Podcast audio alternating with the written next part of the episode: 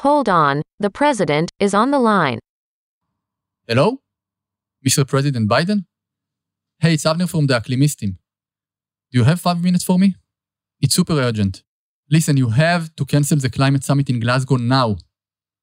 Look, maybe it's because I'm new on Twitter, but I see in social media that many people say that global warming isn't real. They deny even man-made climate change, or they say that it's not dangerous to us.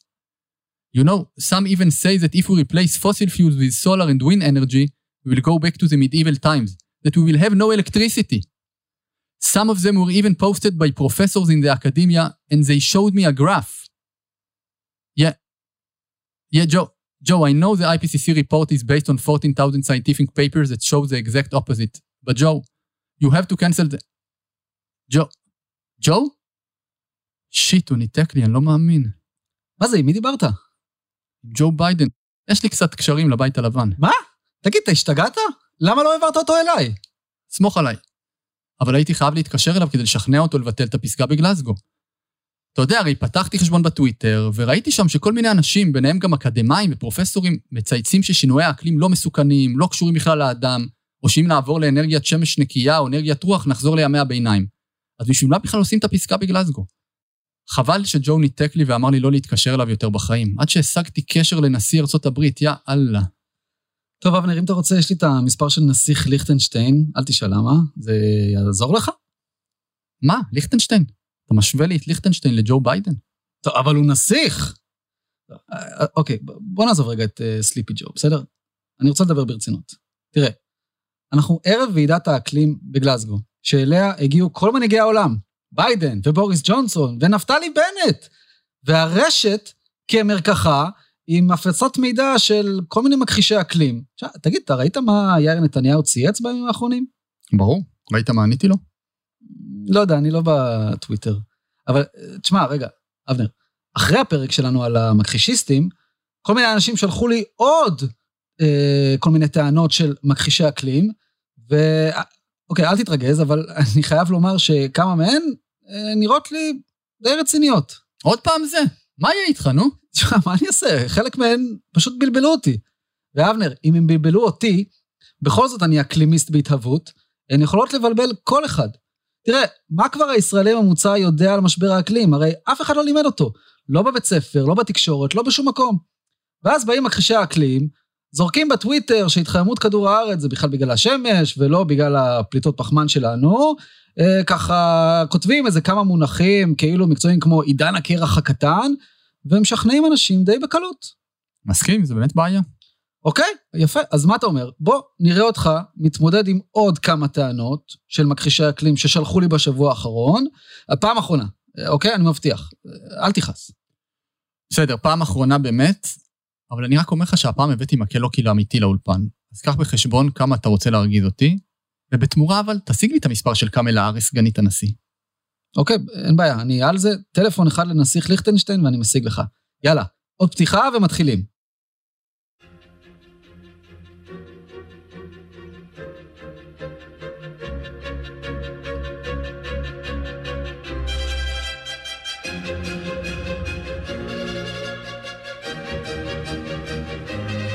האקלימיסטים, הפודקאסט הישראלי על משבר האקלים, עם נתן פלדמן ודוקטור אבנר גרוס.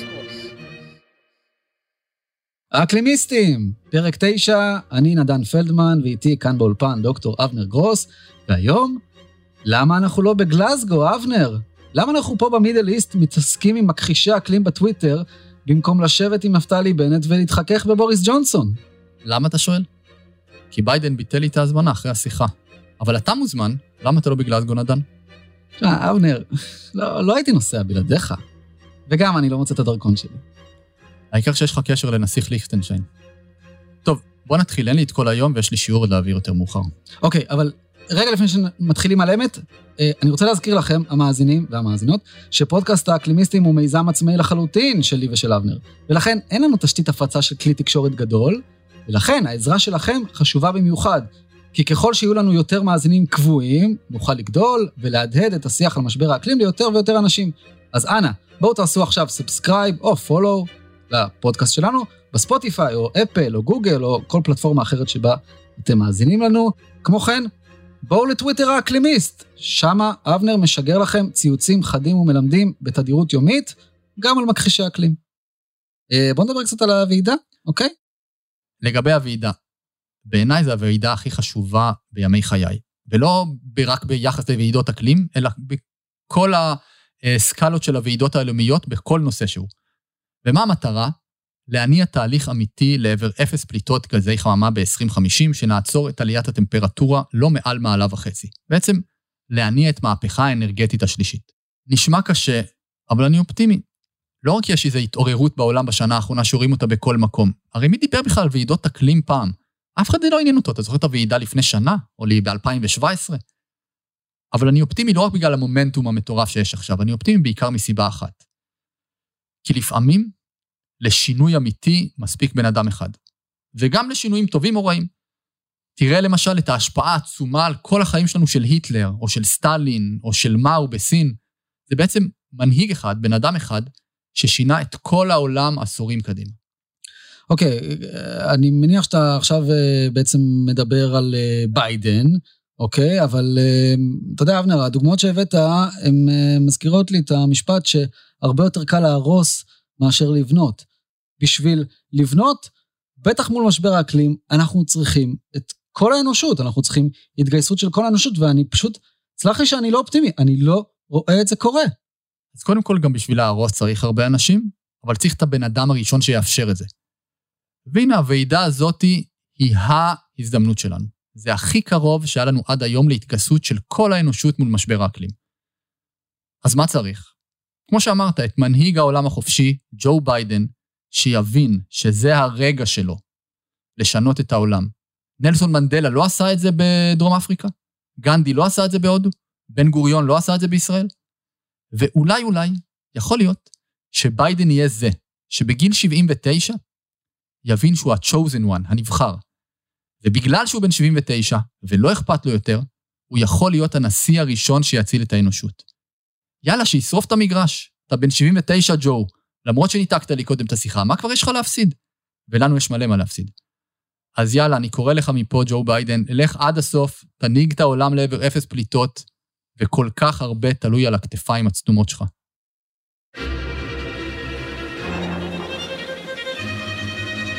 האקלימיסטים. נדן, שמע רגע, לפני שאתה מתחיל לשפוך פה עוד טענות של מכחישים, אז בוא ניתן לך כמה אה, שלבים לכל הכחשת אקלים. וכמו שהשלבים הברורים של הכחשה, יש את אותם חמישה שלבים להכחשת אקלים.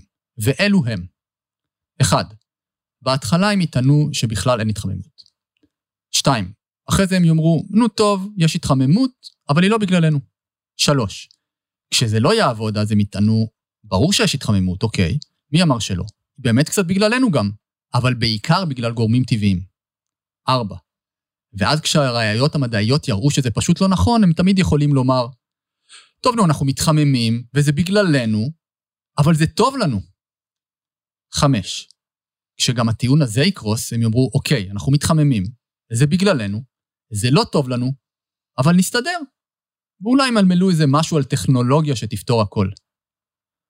עכשיו, איך תדע שמי שמולך, זה שכותב בטוויטר, גם אם הוא מדען או אה, אקדמאי, הוא מכחיש אקלים, הוא לרוב יטען את כל הטענות גם יחד. יום אחד הוא יגיד שמשבר האקלים לא חמור ויעלה לנו יותר להתמודד איתו מאשר לטפל בו. זה כמובן לא נכון, אבל אני עוד יכול להבין מישהו שטוען שצריך למצוא איזה איזון בין יישום מדיניות אקלימית חדשה לבין המשך פעילות כלכלית במינימום פגיעה, מילא. אבל אז, ביום הבא, הם עוד יטענו שמשבר האקלים קשור רק חלקית לאדם, בניגוד לכל העדויות שיש לנו, ואז למחרת הם פתאום יכתבו, יגידו, אה, על זה ששינויי האקלים הנוכחיים לא יוצאים דופן לעומת העבר. הכל ביחד כזה, מעין מישמש כזה. מבחינתם, כל מה שיכול לעבוד תופס. אוקיי, okay, בסדר, אבל מאיפה הם מביאים בעצם את כל הפייק מדע הזה? אז בגדול ראית אחד, ראית את כולם. זה מידע שקיים בכל מיני בלוגים אמריקאים ורץ בין אנשים, אותם גרפים שקריים, אותם הטעיות, שום דבר חדש. כאן בישראל זה פשוט תרגום לעברית מבלוגים אמריקאים ומפיצים את זה וזה רץ כזה. בסדר, אבל אתה יודע, יש משהו אחד שאני אני פשוט לא מצליח להבין. למה שמישהו יהיה מכחיש אקלים? זאת אומרת, מה הוא מרוויח מזה? למה שבן אדם יצא נגד 14 אלף מחקרים מדעיים ונגד כל המדעני אקלים הכי חשובים בעולם?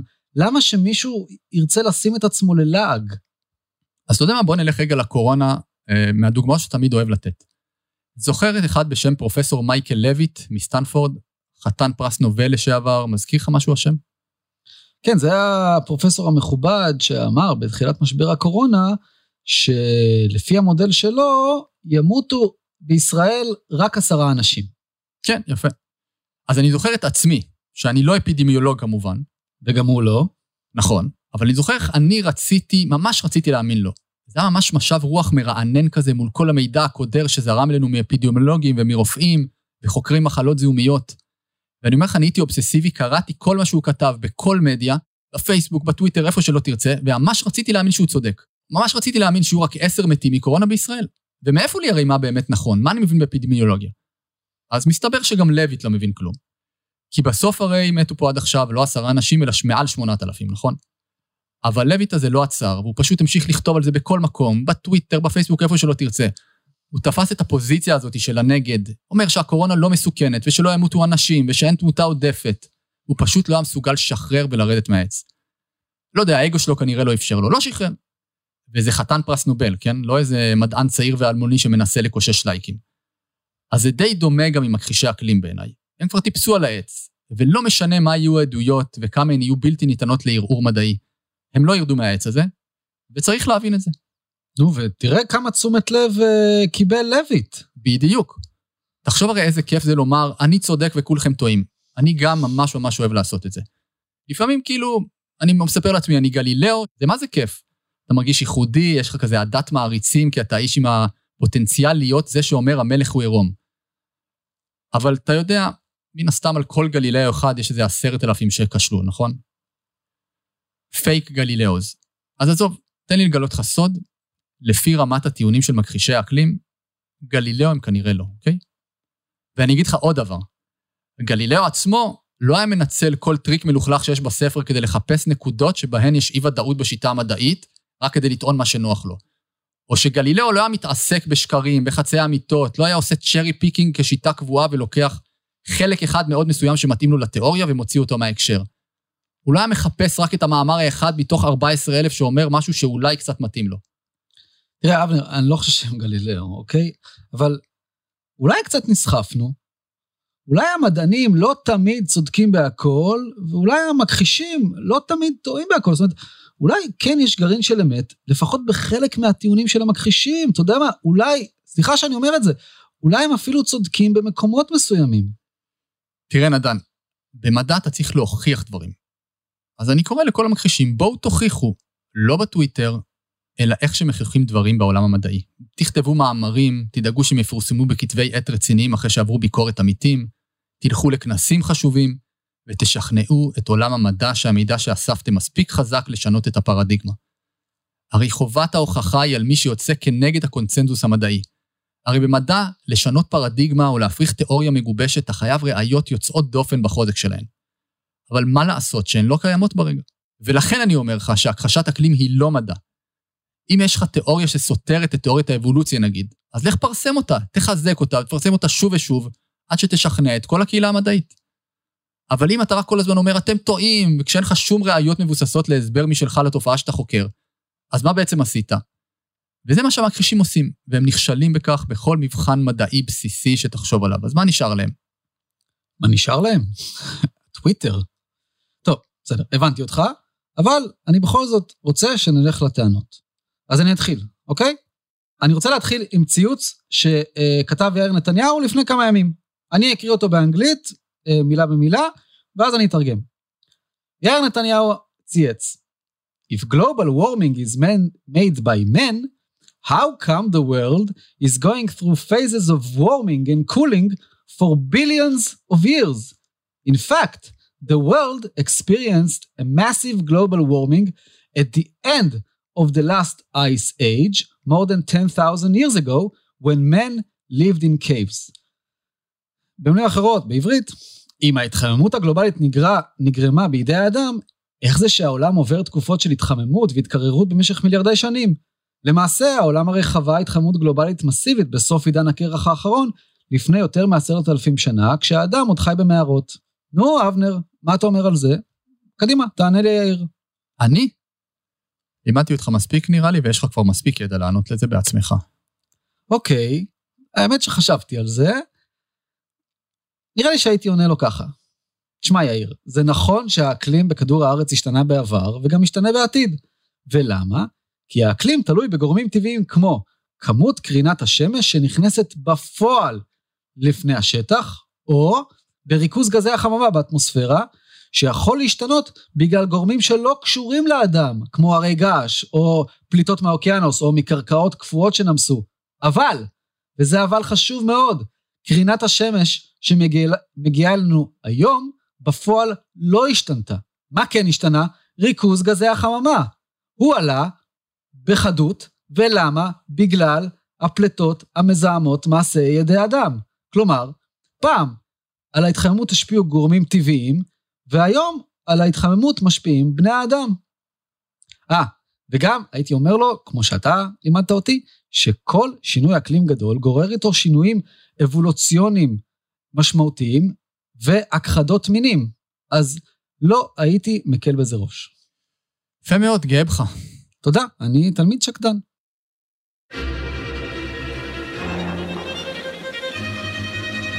האקלימיסטים,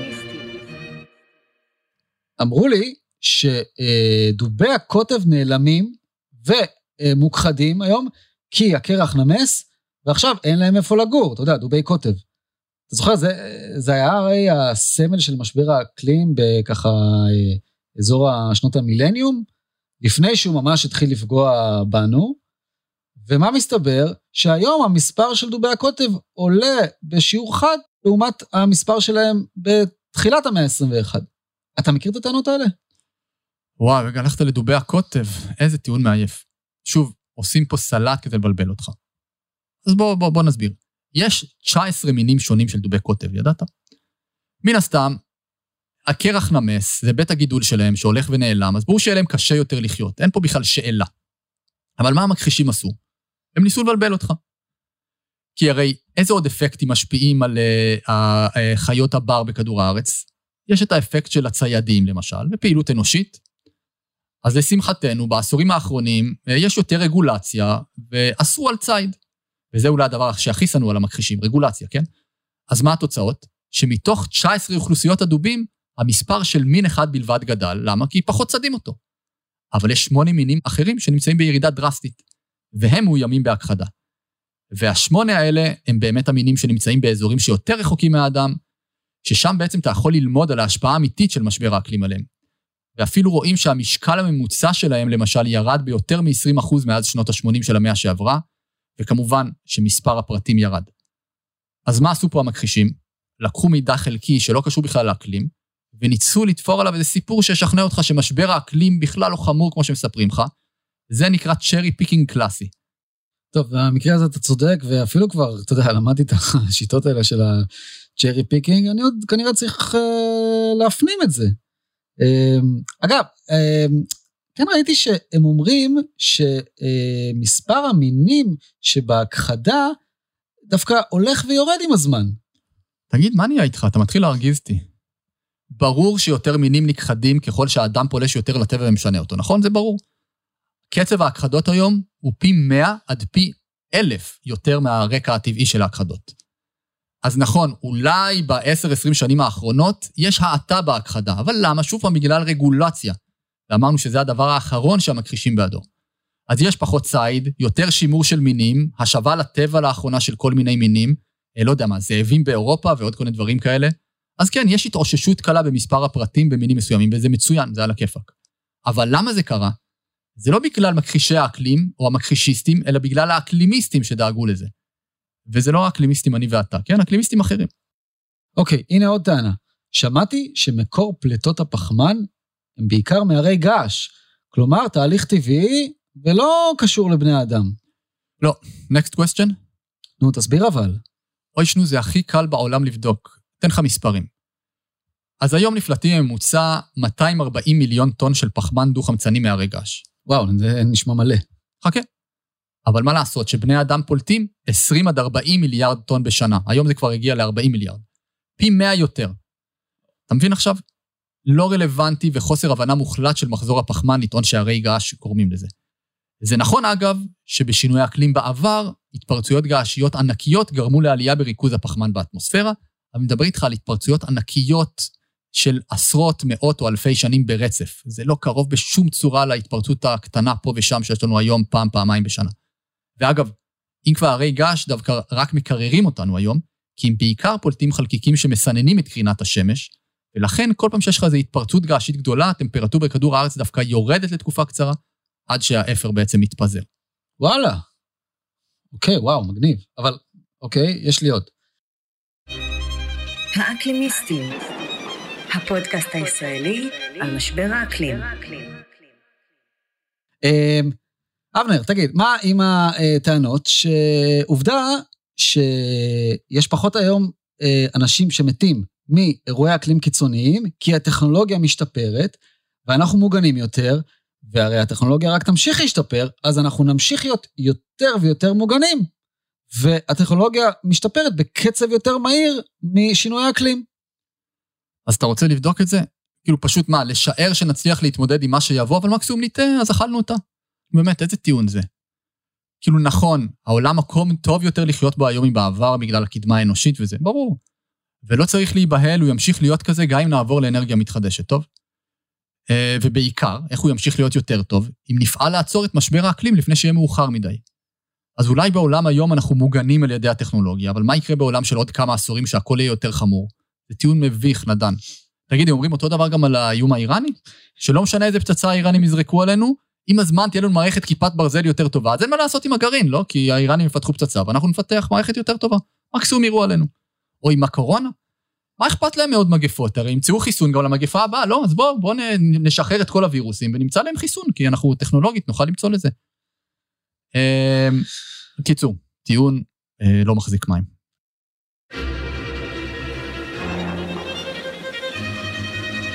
האקלימיסטים, לפי מה שאני מבין, הטענה שההתחממות לא קשורה בכלל לאדם, סבבה, נעלמה, אבל עכשיו יש טענות שההתחממות קשורה לאדם רק באופן חלקי, כלומר שחלק מההתחממות היא אנושית, וחלק אחר זה בכל זאת בגלל גורמים טבעיים. ולכן כדור הארץ בעצם לא רגיש כל כך לשינוי בגזי החממה, כמו שאנחנו מספרים פה. עוד פעם, זה מה שהם טוענים. אוקיי, אז זה דווקא קשור למונח שנקרא רגישות אקלימית, שהם עשו עליו סיבוב יפה. אז בוא, אני אנסה להסביר לך את זה בפשטות.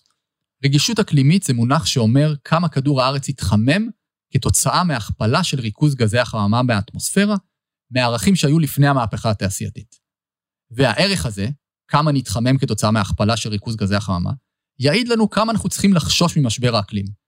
כי אם הרגישות נמוכה, אז סימן שהשפעת גזי החממה על הטמפרטורה היא שולית. אם הרגישות גבוהה, סימן שההשפעה היא גבוהה על הטמפרטורה, על כדור הארץ, נכון? כן, נשמע הגיוני. אוקיי, ומתי נגיע להכפלה של ריכוז גזי החממה מאז המהפכה התעשייתית?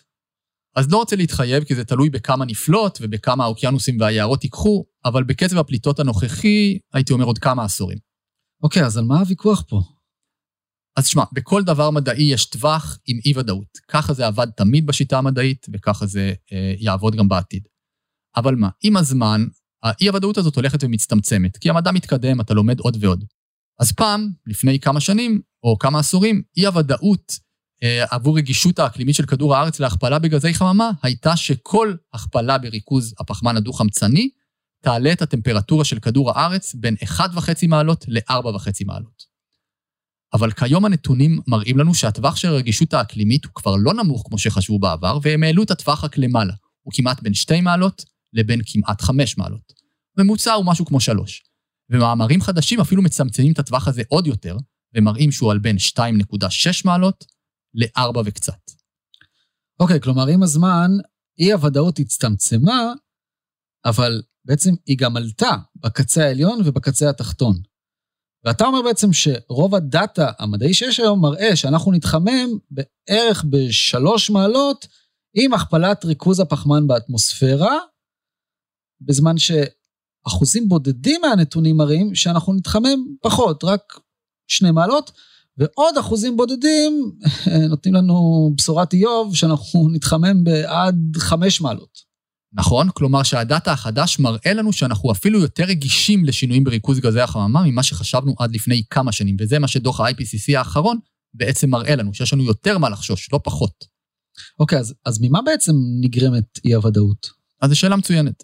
אז אי-הוודאות נגרמת לא כי אנחנו לא מבינים כמה הפחמן מחמם אותנו, זה אנחנו יודעים ממש טוב, אלא מהשפעות אחרות שיגרמו בגלל ההתחממות. כי אתה הרי זוכר שההתחממות הראשונית גורמת לכל מיני משובים מחממים שיאיצו אותה, או משובים מקררים שיאטו אותה. אז למשל, יש לנו אי-ודאות לגבי השפעת העלייה בכמות אדי המים והיווצרות העננים. איזה עננים ייווצרו? כאלה שמסננים קרינה ויקררו אותנו, או דווקא כאלה שיוצרים אפקט חממה?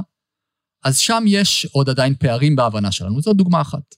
אה, אוקיי, אז אתה אומר בעצם שאי הוודאות נובעת מפקטורים אחרים שיושפעו באופן משני מהפחמן, כמו למשל העננים, ולכן יש טווח, אז אנחנו נתחמם בין 2 לעד 5 מעלות, ובממוצע מן הסתם זה יוצא 3 או 3 וקצת, כן? כן, ואנחנו הולכים מן הסתם לפי הממוצע. אבל נכון, ייתכן ו-5% התחתונים של הרגישות הנמוכה הם הנכונים, ואז אולי בסיכוי מאוד נמוך משבר האקלים יהיה חמור, אבל טיפה פחות מהממוצע. זה גם לא נחמד בכלל, כן? אבל זה עדיף לנו. אבל מה יקרה אם החמש אחוז העליונים יהיו נכונים, ואז הקטסטרופה תגיע הרבה יותר מהר מהצפוי ותהיה הרבה יותר חמורה? ואתה יודע מה? אנחנו הרי לא יודעים מה יקרה, אבל בשביל זה יש לנו טווח וממוצע. אז 95 אחוז שנהיה בטווח הממוצע הגבוה, או הממוצע, ו-5 אחוז אומרים שנהיה בטווח הנמוך. אבל מה מכחישים רוצים? הם רוצים לשכנע אותך שהטווח הנמוך הוא הנכון, והם מנצלים פה יפה את אי-הוודאות, שהיא הרי חלק בסיסי מהמדע, לטובתם.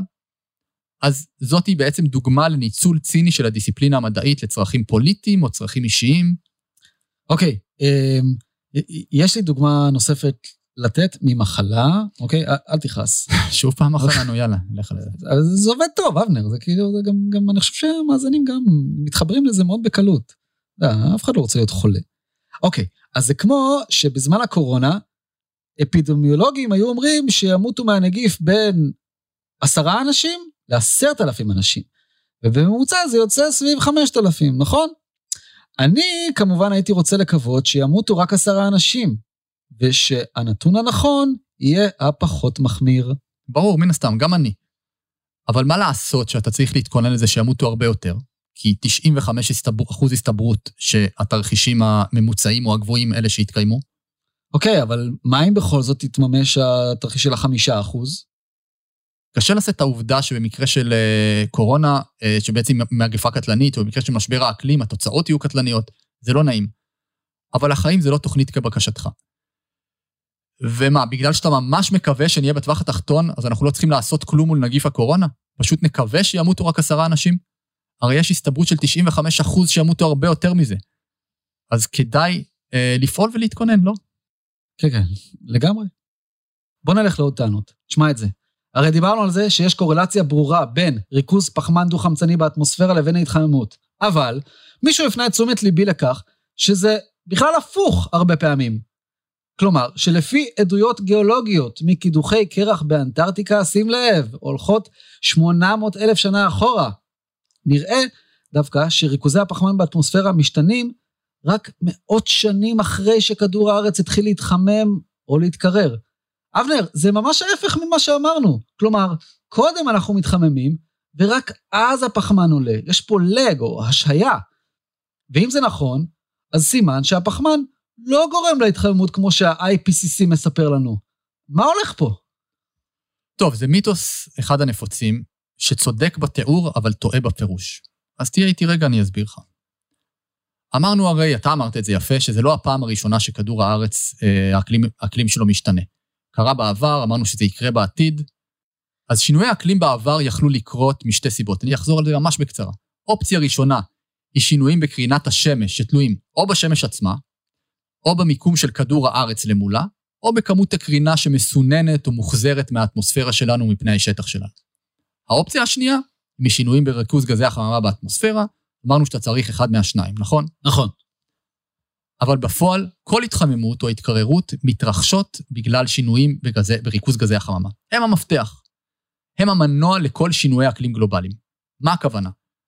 הכוונה היא שגם אם שינוי האקלים התחיל בגלל גורם טבעי כמו השמש, בסופו של דבר מה שיאיץ את השינוי יהיה שרשרת של תהליכים שתעלה או תוריד את ריכוז גזי החממה באטמוספירה. כלומר, שינוי אקלים יכול להתחיל מראש בגלל גזי חממה כמו היום, או להיות הגורם המשני שמאיץ אותם, כמו בתקופות אחרות. כלומר, אם היה שינוי אקלים שנגרם בגלל השמש, התהליך הראשוני הזה יאיץ את העלייה של ריכוז גזי החממה באטמוספירה, ואז נתחמם עוד, כן? בדיוק, בדיוק. אוקיי, הבנתי. ומה לגבי קידוחי הקרח באנטארקטיקה? אז ממדידות כימיות של המים, מתוך אותו קידוח קרח מאנטארקטיקה שדיברת עליו, אנחנו למדים שכדור הארץ נכנס ויוצא מתקופות קרח במשך 800 אלף השנים האחרונות באופן מחזורי. ופה אגב יאיר נתניהו צודק. כלומר, יש לנו מחזור של 100 אלף שנים של תקופת קרח, ואז 20 ומשהו אלף שנים של תקופה בין קרחונית, חמימה, כמו היום. מה הסיבה שגרמה לשינויי האקלים המחזוריים האלה? זה השמש, זה לא קשור לאדם בשום צורה. פה הוא צדק. אז איך זה קורה? אז כדור הארץ מסתובב באופן מחזורי סביב השמש בשני אופנים, או במחזור עגול וקרוב יחסית אל השמש, או במחזור אליפטי שאז המעגל שלו רחוק יותר מהשמש. אנחנו קוראים לזה מעגלי מילנקוביץ' על שם המדען שגילה את התופעה. עכשיו, הסיבוב סביב השמש, מעגלי אליפטי, משתנה באופן מחזורי ויחסית קבוע, 100 אלף שנים פחות או יותר. עכשיו, בזמן המחזור המעגלי, כדור הארץ קרוב יותר לשמש ולכן אנחנו בתקופה חמה, בזמן המחזור האליפטי אנחנו רחוקים יותר ולכן מתקררים. אוקיי, אז בזמן מעברים בין מחזורי מילנקוביץ', כן? השמש אחראית להתחממות הראשונית? כן, בדיוק. כדי שבאמת ניכנס לתקופת קרח, שבעצם ירדו עוד כמה מעלות מההתחממות הראשונית שהרגע הזכרת, או שנצא מתקופת קרח ויעלו כמה מעלות, צריך לקרות עוד משהו. אתן לך דוגמה. בוא תדמיין שכדור הארץ נמצא בסיבוב שלו סביב השמש בנקודה קרובה, המחזור המעגלי הזה. במצב כזה אתה יוצא מתקופת קרח, כי עכשיו אתה יותר קרוב לשמש ויותר קרינה מהשמש מגיעה אלינו. אתה איתי? ואז מה קורה? נגיד שהשמש במחזור המעגלי, הקרוב, החם יותר, התחלת לצאת מתקופת הקרח והתחלת לחמם את כל כדור הארץ, נכון? כולל את האוקיינוסים. מה קורה אז? נוצר משוב מחמם. למה? אז אחת הסיבות העיקריות, שאם השמש מתחילה לחמם את האוקיינוסים, אז מה שקורה זה שאוקיינוס חם, באופן טבעי, קולט פחות פחמן דו-חמצני מהאטמוספירה מאשר אוקיינוס קר. זה חוק כימי שכזה מאוד בסיסי. במילים אחרות, ההתחממות הראשונית גורמת לפחמן להיפלט בחזרה לאטמוספירה ולהצטבר שם. ואז מה קורה שמצטבר פחמן באטמוספירה? העלית את ריכוז גזי החממה, ומאחר וגזי החממה, כשמם כן הם, מחממים, אז יש לך עוד התחממות, ויש לך עוד התחממות, עוד פחמן ייפלט מהאוקיינוס, או לא ייקלט על ידי האוקיינוס. ואז אתה מתחמם עוד, מעין מעגל משוב שכזה, אפקט דומינו כזה. אוקיי, אני רוצה לסכם עוד פעם, אוקיי? זה דווקא מוצא חן בעיניי העניין הזה. המנוע להתחממות בתקופות קדומות היה שינוי במיקום כדור הארץ לעומת השמש. ולכן יש שינוי בקרינת השמש שמגיעה אלינו בפועל. התהליך הזה חימם אותנו, והפעיל מה שנקרא משוב מחמם, שגרם לפחמן הדו-חמצני באוקיינוס להיפלט לאטמוספירה, או לא להיכנס לאוקיינוס מלכתחילה.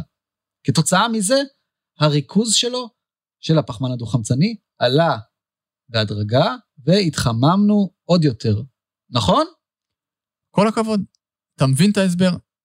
אז לסיכום, אם יש תקופה שבה שינוי האקלים נגרם בגלל השמש, אז הפחמן הדו-חמצני יפגר בכמה מאות שנים אחרי השינוי הראשוני, כי צריך לחכות שהאוקיינוס יפלוט אותו, שהוא לא ייקלט על ידי האוקיינוס. אבל היום קורה בדיוק ההפך. אוקיי, אז ברור שפחמן דו-חמצני גורם להתחממות, השאלה היא רק אם הוא הגורם הראשוני או המשני. פעם הוא היה המשני, היום הוא הגורם הראשוני.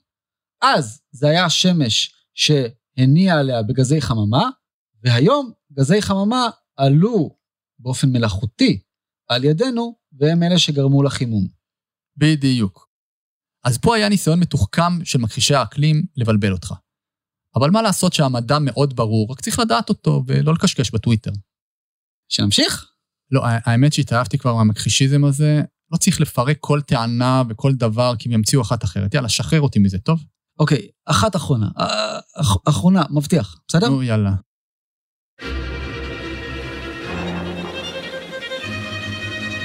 האקלימיסטים. טוב, תשמע, ראיתי עוד משהו שככה קצת הטריד אותי. שלחו לי אה, ככה איזה מידע ש, ש, שטוען שמדידות של טמפרטורת כדור הארץ מהלוויינים מראות שאין כל כך עלייה אה, בטמפרטורה של כדור הארץ, או שהיא איטית יותר ממה שהראו לנו, אבל מה, המדענים מתעלמים מזה, כי זה לא נוח להם, אתה יודע, למחקרים. אוי, שנו, זו טענה כל כך ישנה. אתה ראית את זה עכשיו? בחיי, אפילו המכחישים כבר לא יודעים לאיזה בלוגים להיכנס, נראה לי, כדי לגנוב את השקרים. אבל בואו נטפל בזה. אז ככה, זה שוב לנצל איזה נקודה רגישה במדע עצמו. אז תשמע, טמפרטורה מודדים או באוויר שממש מעל פני השטח, עם טרמומטרים כאלה רגילים, או באוויר שמעל האוקיינוס. ויש אלפי תחנות מדידה בכל מקום בכדור הארץ כמעט, ושיטה משלימה נוספת היא באמצעות לוויינים. עכשיו, יש כמה ארגונים גדולים שיש להם דאטה של הטמפרטורה העולמית, אה, כמו נאס"א, או נועה, שזה האגודה למדעי האוקיינוסים והאטמוספירה של ארה"ב, השירות המטאורולוגי בבריטניה, יפן ועוד כל מיני. וכל המדידות של כולם, בכל השיטות, מראים אותו דבר. כלומר, אין שום בעיה במדידות. שחרר מזה, אנחנו מתחממים, טוב? אוקיי, אבל אה, מה לגבי הלוויינים? אז באמת, עד לפני uh, כמה שנים, הלוויינים הראו שהטמפרטורה שנמדדת בלוויינים עצמם נמוכה, ביות, נמוכה קצת יותר מאשר במדידות של פני השטח. ומן הסתם הייתה פה בעיה, כי כל הנתונים מראים שכדור הארץ מתחמם. אז אם ככה, כנראה שהבעיה בשיטת המדידה של הלוויין. ואכן התעלומה נפתרה, ואני לא אכנס לך לכל התהליך הזה כי זה משעמם, אבל בגלל שלוויינים נעים כל הזמן סביב כדור הארץ, הם מודדים כל אזור, את הטמפרטורה בכל אזור בשעה אחרת ביום. ולכן כל פעם המדידה תהיה קצת שונה. אז לאחרונה כל הארגונים הגדולים הכניסו את התיקון הדרוש אה, כדי למנוע את הבעיה הזאת, והפלא ופלא, התעלומה נפתרה. והיום הלוויינים מראים לנו עלייה דומה בטמפרטורה, אה, כמו במדידות פני השטח. כלומר, עוד פעם, המכחישים לקחו פה מידע חלקי בידיעה שכנראה הוא בעייתי והתמקדו רק בו, אבל הם לא סיפרו לנו אה, שיש את מדידות פני השטח, שגם מראות משהו אחר וגם הן יותר מדויקות, וגם שכחו לספר לנו שהתעלומה נפתרה, ואז הגרף שהם ממשיכים להריץ היום בבלוגים שלהם עדיין מראה שטמפרטורת כדור הארץ לפי מדידות הלוויין היא פחות חמה אה, ממה שהמדענים אה, מספרים לנו, למרות שזה כבר אה, התגלה כמידע מוטעה. נדן, ומה המסר? זה בגלל הלוויינים, לא בגלל הטמפרטורה. או, אז בשביל זה יש לי עוד דוגמה מדהימה בשבילך. שוב פעם ממחלה? זה לא ממש מחלה, בוא תשמע, אוקיי. בוא נגיד שיש לי חום, אוקיי? אני מרגיש שיש לי חום גבוה. ולקחתי את המדחום בבית, אבל המדחום מראה רק 37 מעלות. אבל אני מרגיש שיש לי חום גבוה. אז הלכתי לרופא, הוא מודד לי את החום, בום, 38 וחצי. יום אחרי זה קניתי מדחום חדש. אה, הנה, 38 וחצי מעלות חום. אז מה זה אומר? שאין לי חום, או פשוט שהמדחום היה גרוע? דוגמה טובה, אבל תהיה בריא עם הדוגמאות שלך, אתה. תודה, תודה. אוקיי, בסדר, שכנעת, עשית עבודה יפה. בכלל, אבנר, אתה יודע, כל הטיעונים שככה אה, העליתי בפניך, אה, וככה איך שהפרחת אותם, יפה, סבבה, מרשים. טוב, אה, אנחנו חייבים לסיים. אבנר עוד ככה ממהר לשיעור הבא שלו. תודה לכל המאזינות והמאזינים. לפני שנשלח אתכם להוסיף עוקב בטוויטר האקלימיסט, אנחנו נודה לרדיו BGU באוניברסיטת בן גוריון, שמארח אותנו בנדיבות מהפרק הראשון. אה, מוזמנים להתעדכן איתנו, טוויטר, בפייסבוק, וכמובן בפלטפורמות הסטרימינג. נשתמע בפרק הבא, אחרי הוועידה. להתראות.